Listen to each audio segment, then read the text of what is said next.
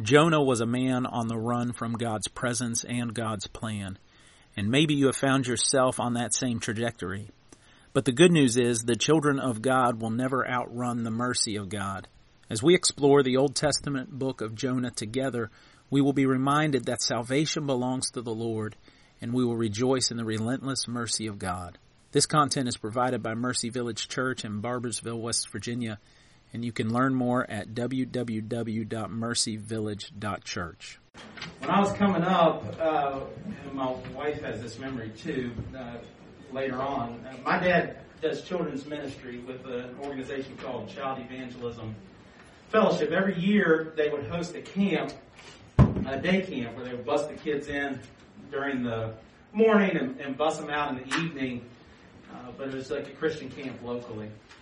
And one of the songs that we would always sing, uh, it, I won't sing it, but I'll do the motions so you can, maybe if you're at church camp you uh, ever, you'll remember that waves of mercy, waves of grace, there we go. Everywhere I look, I see your face.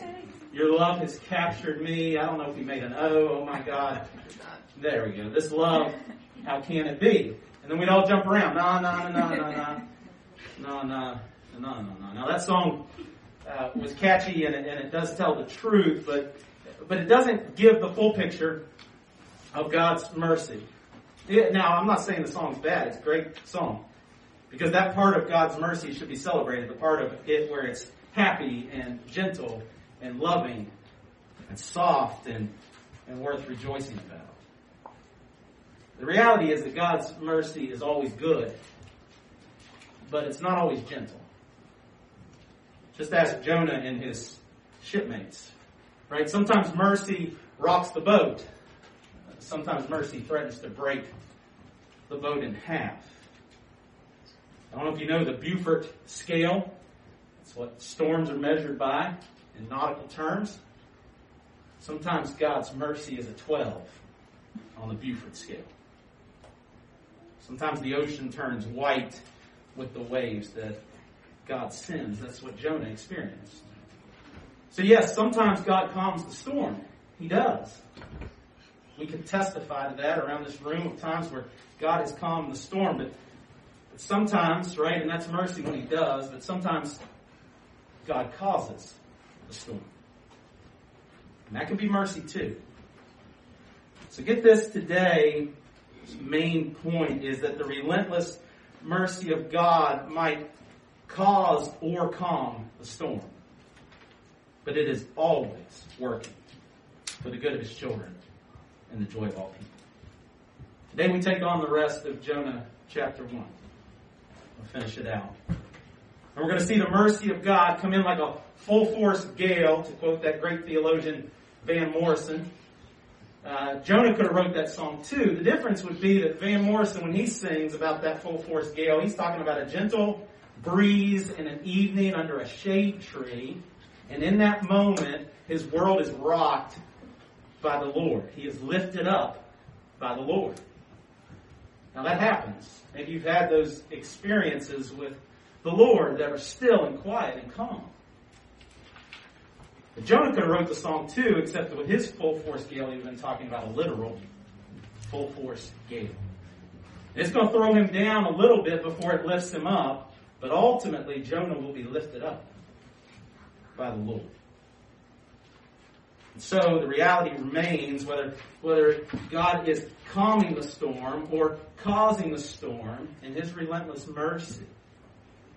He's always working on behalf of the good of His children and the joy of all peoples. Father, what we know not today, please teach us. What we are not, please make us. And what we have not, please give us by your relentless mercy. Amen. Last week we left off with three words, but the Lord. Start verse 4. That in the midst of Jonah running, right, we talked about how he was running from the presence of the Lord, running from the will of the Lord. He went. And the call last week was stop running. The presence of the Lord, and the presence of the Lord is the fullness of joy. The presence of God is, is, is everything that our hearts truly long for. And although we might be too blind to see it sometimes, and that might send us running. The call last week was stop running, but what about when we don't? What about when we don't stop running? Can we outrun the relentless mercy of God?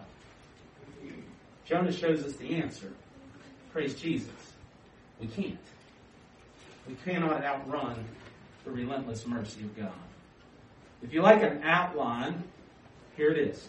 This is what we'll see today in the in this the rest of Jonah chapter one. In verses four through six, we'll see the mighty tempest of God comes in and rocks the world of Jonah and his shipmates. In verses seven through ten, we see the, the mighty God of the tempest. And that's the good news. And then get, the news gets even better because in 11 through 16 we'll see salvation on the sea, and then, spoiler alert, good news for Jonah. Salvation under the sea. Literally. It comes to him there. As Jonah flees from the presence of the Lord, mercy comes. Now, let's start here. Have you ever been there? Running from the presence of the Lord. Maybe not as dramatically as Jonah, or as defiantly as Jonah. Maybe you don't even feel like you're running away, but you're just kind of bored with the presence of the Lord. It's not as relevant to you as it used to be. It's not something that you long for anymore. You're just kind of swatting it away as less relevant. What you're finding on your phone is more relevant. What you're finding on the TV is more relevant. What you're finding in the relationships with people around you is more relevant. Now, that's not to say there aren't relevant things in all of those places. We often will put those things before God. I will. I'll seek the presence of those things over the presence of God. And in that way, we're like Jonah. I know look as dramatic. I know look as defiant. But if we're honest today, we've been there. At least not desiring the presence of the Lord. Good news, because as Jonah flees from the presence of the Lord, we get verse 4. Verse 4 says, But the Lord hurled a great wind upon the sea, and there was a mighty tempest on the sea, so that the ship threatened to break up. God will always come after his children. Always come after his children. That's good news from the start. That, uh, that he will always come after them. Sally Lloyd Jones, in her Jesus Storybook Bible, which we read often with our kids, she has this line that she comes back to time and time and time again. That God will always love his children with a never stopping, never giving up, unbreaking, always and forever love. And she gets it right. It's true about our God. And so often, that love is tender. That love is kind and patient. You've experienced that. I've experienced that. But sometimes that love comes in with waves that are five stories tall. Sometimes that mercy comes in with the weight of, of a hundred semi trucks. That's Jonah's experience. The, the Beaufort scale, I know I'm just nerding out here, but its highest measurement, it maxes out at 12. That's what this storm would have been. 50 foot waves. The waves are measured in tons at this point in weight. Hundreds of tons of weight. Comes crashing down on this boat time and time and time again. These were massive white horses. That's what the old sailors would have called them. We call them whitecaps. Maybe you've heard that said. Uh, you've probably been to the beach and you've seen a place called Breakers Inn or Breakers Resort. Well, that's true. That's what those waves. Those waves are breaking. But the sailors would have called these not breakers, but shipbreakers. Literally. They were threatening to break the ship. And this is how the mercy of God comes to Jonah. Now watch the response, because there's a response. A response from the sailors, and there's a response from Jonah. As the relentless mercy of God comes crashing in, they both respond a specific way. Look at the sailors first, verse 5. And the mariners were afraid, and each cried out to his God. And they rolled the cargo that was in the ship into the sea to lighten it for themselves. Now, they set an example for us here, by the way. They model something for us here. Watch them. They're, the direction of their prayer is not right, we'll learn. It's not to the one true God. But the fact that they understand that they are in a situation that is outside of their control is informative, it's instructional to us. Sometimes in our pride, think we're not in that place where we need help beyond ourselves. These sailors realize it, and in that they teach us. They teach us something. Their response is prayer and proactivity. Again, the direction of their prayers is, is, is not something that we learn from, but the desperation of their prayer we can learn from. And then they get busy too. They work for what they're praying for, even though it looks impossible. They start getting their hands dirty. They start getting busy, right? They don't just pray about it and then forget about it. They start actively acting in a way that could possibly be an answer to their own prayer. It doesn't seem likely, it seems impossible, that's why they're crying out. They have no thought that if they clear out the boat, it's going to solve everything, but it doesn't keep them from being active. They're still active in pursuit of what they're praying for. Now, hear me today. We can learn from non Christians so much. Every good and perfect thing comes down from above, from the, from the Father of lights, right? That's, that's true. It doesn't mean that we learn everything from those sailors. It doesn't mean we start praying to the gods they were praying to, but we can learn from their desperation. It doesn't mean that their proactivity was maybe perfect, but we can learn from the fact that they were proactive. And here's another thing that you got to know, and if this week didn't teach it to you, uh, you might never learn it. Christians can set a bad example. Non-Christians can set a good example. Christians can set a bad example. Look at Jonah. But Jonah had gone down into the inner part of the ship and had laid down and was fast asleep. If the sailors respond with prayer and proactivity, Jonah responds with pride and apathy. This is going to sound harsh, but I believe it's true. It's convicting to my heart. I'm saying it to myself before I say it to anyone else. The opposite of prayer is pride. The opposite of prayer is pride. When I'm not praying, it's because I think I got it all figured out. It's because I think I can pull it off.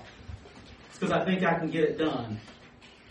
And Jonah's not praying because Jonah's proud. He's, he doesn't think he needs the presence of God, by the way. He's, he's fleeing from it. And his pride gives birth to apathy. He's not sleeping in that boat because of faith. He's sleeping in that boat because of pride.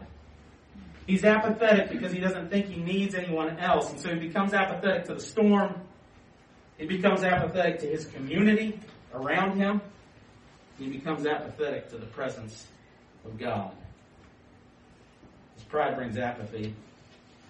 The sailors show us prayer and proactivity. Jonah, Jonah shows us pride and apathy. Non-Christians can be a good example. Christians can be a bad example, and even more, Sometimes God will use non Christians to call his people to act righteously. That's what happens in verse 6. It says that the captain came and said to him, What do you mean, you sleeper? Arise, call out to your God. Perhaps the God will give a thought to us that we may not perish. He calls him out. He calls him to respond. He, he, is, he is calling him out of his slumber and unwittingly, we'll see, but all the same, this non-Christian is calling this Christian to act like a Christian. The non-Christian is calling the Christian to act like a Christian. And our society's doing the same right now. If you're not listening, listen up. It always has, but but look around you. There's ever been a time when Christians need to act like Christians. There's ever been a time that we'd be people who pray without ceasing, people who study the Word of God fervently, people who love our neighbor, people who, as much as lies within us, live peaceably with all men, people who lean into the truth and are not blown about by every wind of change. People who are nurturing the fruit of the Spirit. You go on and on and on. Above all else, people who are loving God with all their heart, soul, mind, and strength. If you didn't hear 2020 calling you out to be a Christian who acts like a Christian, if you didn't hear this past week calling you out to be a Christian who acts like a Christian, listen. We're being called to live as Christians in this world. And Jonah is being called out in the middle of the relentless mercy of God, the mighty tempest of God coming bearing down on him and his shipmates in brutal waves of mercy. There's good news though. Because for every mighty tempest of God, there is one eternal and mighty God of the tempest. For every mighty tempest of God, that's the theme music for this line, because I want you to, really catch it. We planned that out before. That's the Holy Ghost. For every mighty tempest of God, there is one eternal and mighty God of the tempest. And we see him in verses 7 through 10. Verse 7 And they said to one another, Come, let us cast lots that we may know on whose account this evil has come upon us. So they cast lot, and the lot fell on Jonah. There we go. Then, verse 8, they said to him, Tell us on whose account this evil has come upon us. What is your occupation, and where do you come from? What is your country? Of what people are you? So they start playing a game of spin the bottle first, and it morphs into 20 questions, right? So they want to find out who it is, and the bottle lands on Jonah, and then they go into 20 questions. Spin the bottle, 20 questions, Mighty Tempest edition, new game. And Jonah is losing the game. And call him out. In verse 9, he responds, and he said to them, I am a Hebrew, and I fear the Lord, the God of heaven, who made the sea and the dry land. Jonah IDs himself. He talks about his ethnicity, and he also talks about himself spiritually. He is a Hebrew. He is of the people of God ethnically, but he also claims that he fears God, saying, I am actually a true believer. It's not just in my blood, it's in my soul that I follow and belong to Yahweh, the one true God. And then he IDs Yahweh. He IDs the one true God. He says he's the God of heaven who made, right? And he doesn't beat around the bush because this, this would be a time if, if there was some way to wiggle out from under God making the sea, this would be the time because the sea's not anyone's friend right now. Right? So this would be a good time to say the God who loves people and he's just incredibly gentle and kind. Right? Maybe tell that part of the story. But no, he says he's the God who made the dry land and the ocean. He doesn't beat around the bush anymore. He, he's not trying to be relevant anymore. He's speaking unapologetically. He's not trying to get God off a hook that God has put himself on. So he speaks of who he is and of who God is. He's proclaiming the truth at this point. He should have been doing it before, but all of us should be doing it at times and aren't, but now he is. He's speaking up on behalf of the mighty God of the tempest. And watch what happens. His fear of God breeds fear of God in others. God's going to use Jonah's fear of God to, to cause the fear of God to come upon others. Then the men, verse 10, were exceedingly afraid and said to him, What is this that you have done? For the men knew that he was fleeing from the presence of the Lord because he had told them. So when Jonah gets on the boat, he says, I'm running away from my God. They don't know who that God is yet, but they're learning now who he is. Hear this, I, think this is so important. Jonah can't proclaim who God is without having to own his own hypocrisy and his own shortcomings here. And, and the truth is, if we're going to share the truth of the gospel with anyone, we have to do the same. We have to own our hypocrisy. We have to own our own sin, our own desperate need for the gospel. The sooner you get over that, the, the, the sooner I get over that, the more ready we'll be to share the gospel with others. We don't think we got to have it all together and all perfect and all made up, all nice and pretty. So, he begins to speak, and in doing so, he reveals his, his hypocrisy and sin, but, but we must proclaim the truth that the mighty God of the tempest is the one true God of all creation. Even when that truth is hard to swallow. Even when that means that the, the waves that are breaking up that ship came from the God that you claim to follow. That's difficult to proclaim. But don't water it down. We serve a sovereign God. God who calms storms and sometimes causes storms. But hear me today. There is nothing outside of his power. Does he cause every bad thing that happens that we would judge as bad? No. Does he have the power to stop whatever he wants to stop? Yes. Yes, he can. We have a God who is not surprised by anything. He's not surprised by any hurricane. He's not surprised by any tsunami or tornado. Not surprised by any thief or murderer or molester. He's not surprised by any president or warlord. He's not shocked. Nothing can overpower him. Nothing can outsmart him. And it isn't always easy to take ownership of. When the world's falling apart around us, why doesn't he act? Why doesn't he intervene? Why doesn't he stop this? You want me to answer that question, you need to find a smarter pastor. But what I do know is this. He is always working on behalf of his children. So you may spend your whole life blind like, like Bartimaeus so that on that road, when Jesus heals you, God gets all the glory.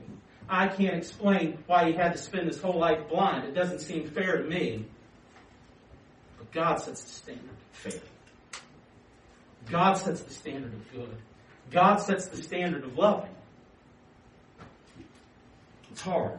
Don't, don't apologize for it. Don't try to explain away God's sovereign power and strength.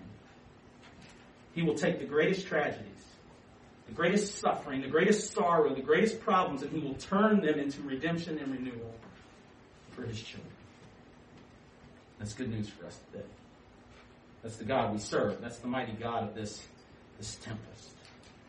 And so these brutal waves of mercy sent by our relentless God of mercy will not be wasted. They will accomplish God's purposes for the joy of His kids and the glory of His name. I didn't mean to stop here. I'm going to stop here. Not stop, stop. I'm going to talk about something I didn't write. Not a single second of your suffering will be wasted by your God. Not a single ounce of your pain will be wasted by your God.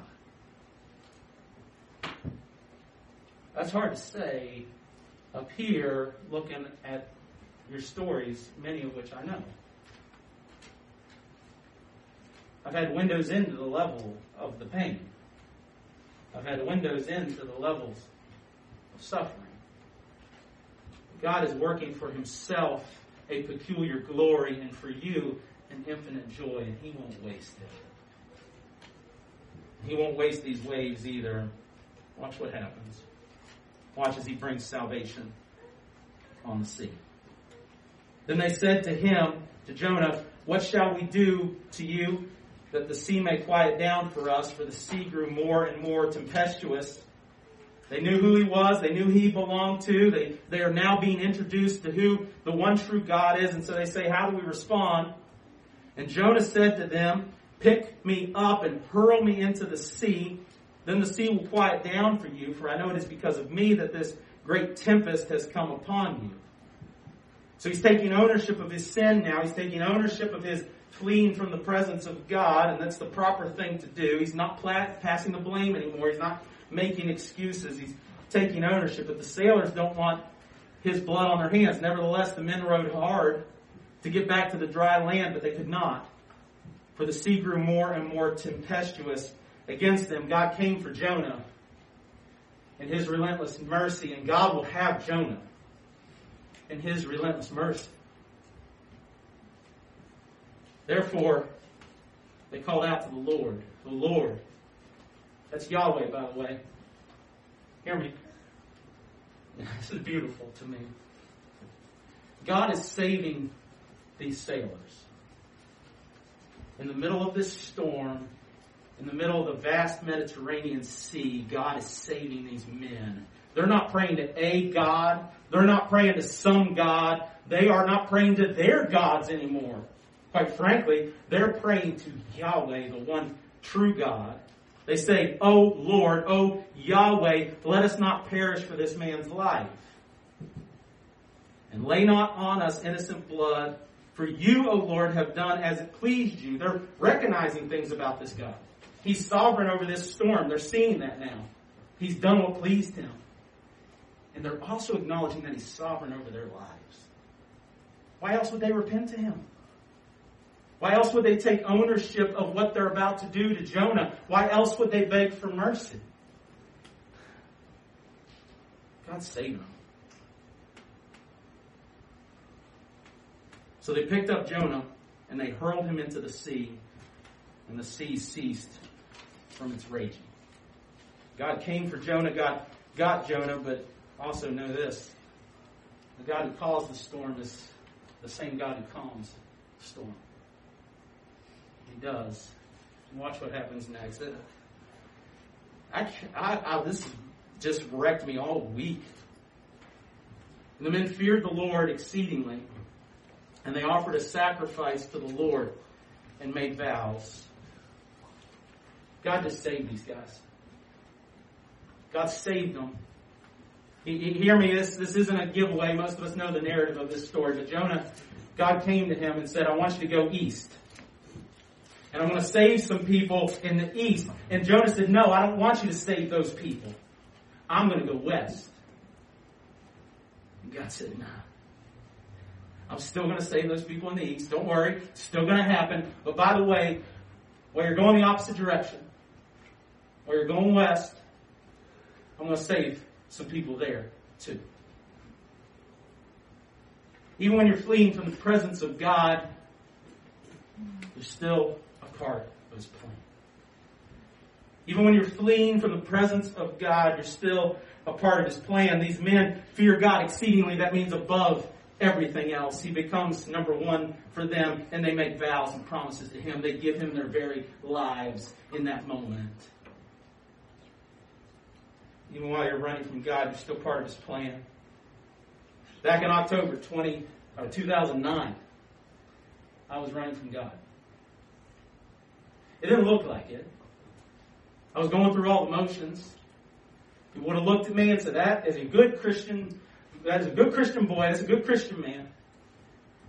But if I'm honest, I knew God was calling me into ministry at that time, and, and I said no. I was running. Not as dramatically, not as defiantly, but still running. Half measured obedience would have marked my life. We shoot a wedding, my bride and myself, for a bride I barely knew at the time, back in October 2009. And that bride was running from God too. We both were. She was agnostic. She didn't believe in God, or barely believed that there was a God. And God didn't save her then, but what happened where our paths intersected in October of 2009 as both of us were running from God. Fast forward two and a half years, God starts calling me, my wife, in the earlies to plant Mercy Village Church. And I find myself pulled off to the side of the road on Hal Greer Boulevard on my way into Huntington, weeping, telling God I'm done with half measures. They give all of me. Every part. About two months after that day, I kid you not, that bride from 2009 is sitting in my living room talking about Jesus. And three days later, God saved her. If you picked up a kids packet for your kids today, you have the relentless mercy of God to thank for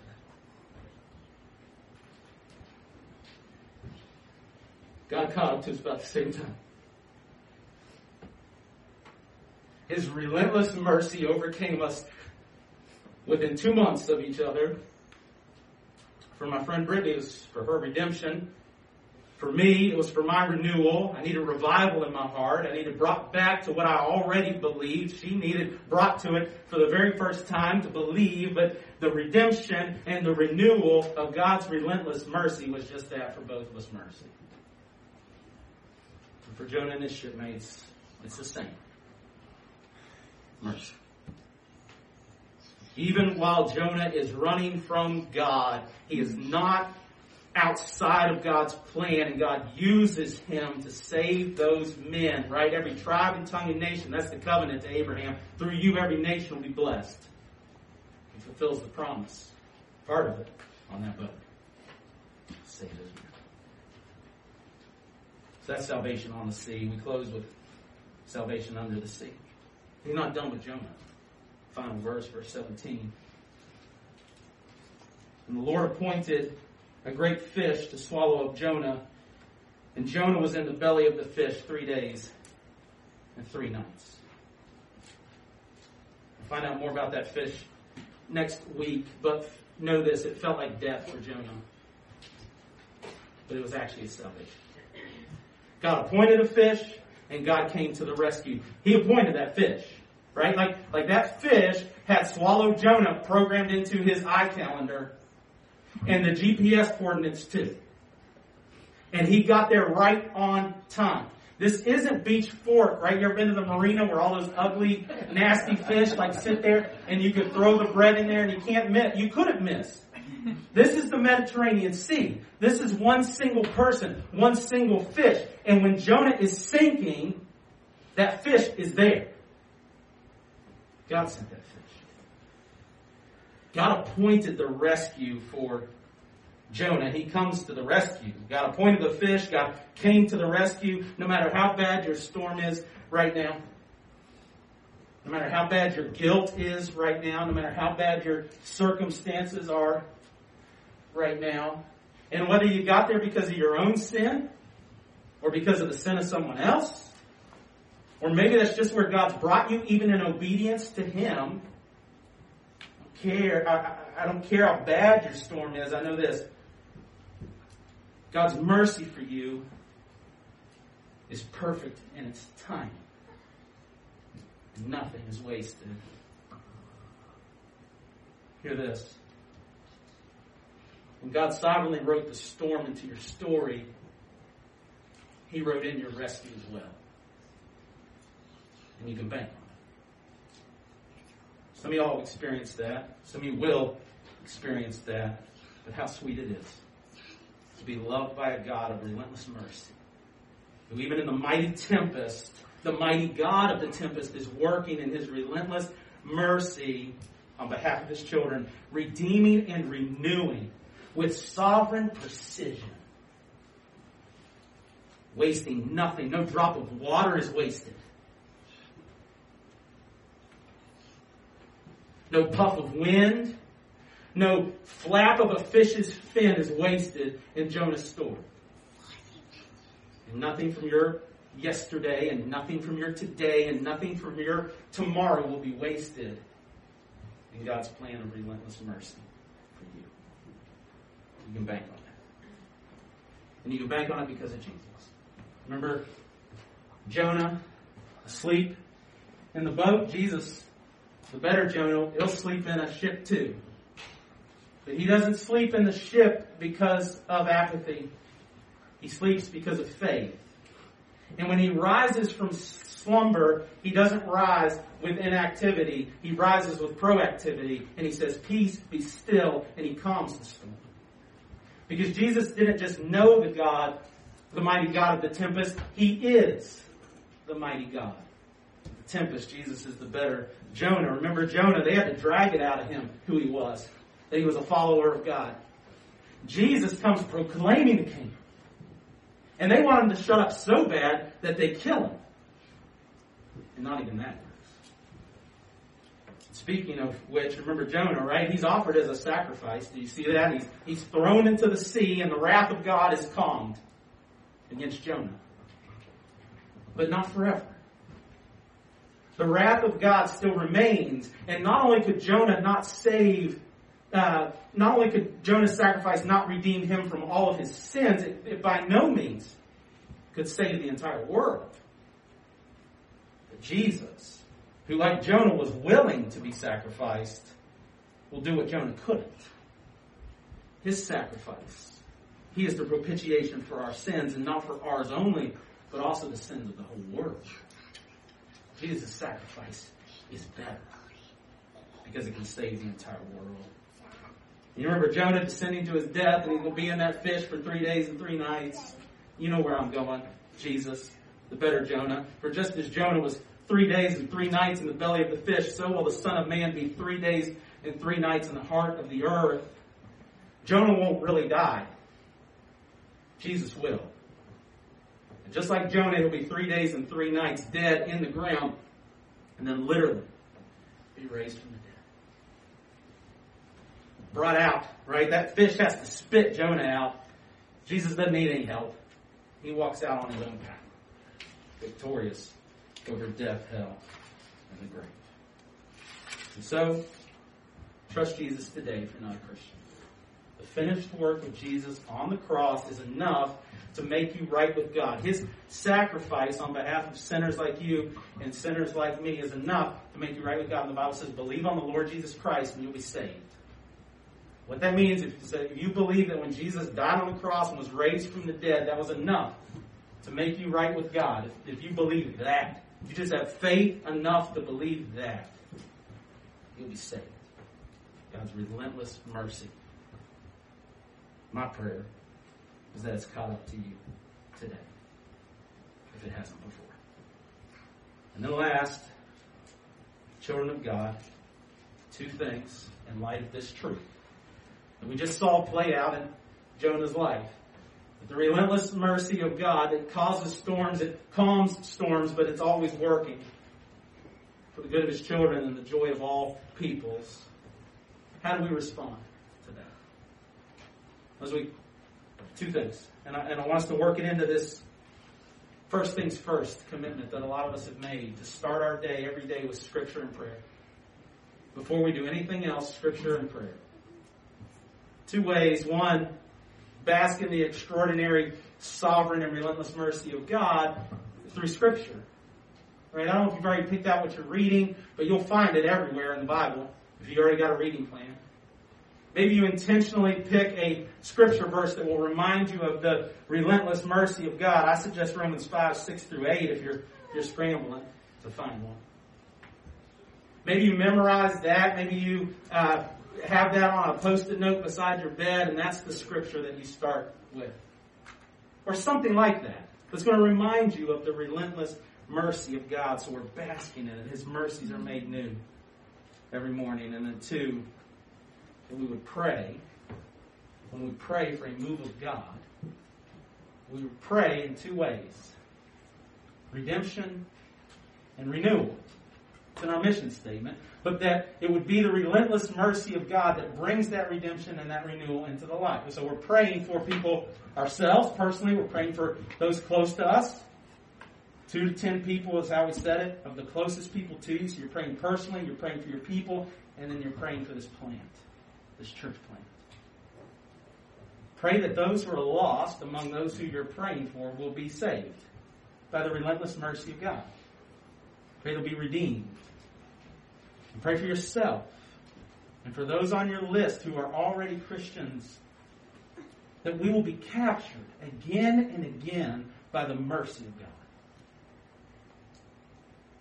God's mercies are made new every morning, and the response is, Great is thy faithfulness. Might we be people marked by that response?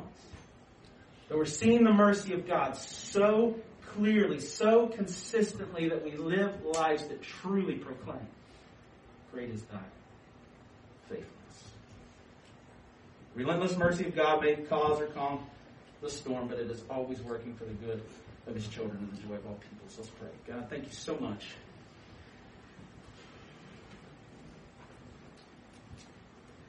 You saw fit in your relentless mercy to hunt me down.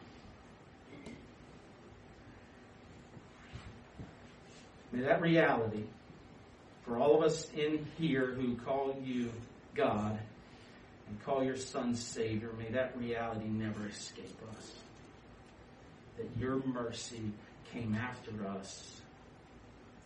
And that the finished work of your Son on the cross was all that was required to bring us into relationship with you, and that's mercy. But the mercy didn't stop there, it's new every single morning. And so may we bask in it, and may we keep asking you to reveal it to us and make it clear in us and in those who are among the least, the last, and the lost. In the name of Christ. Thanks for listening, and if you haven't already, we would love for you to join the work of God as Jesus builds Mercy Village Church. You can learn more at our website at www.mercyvillage.church.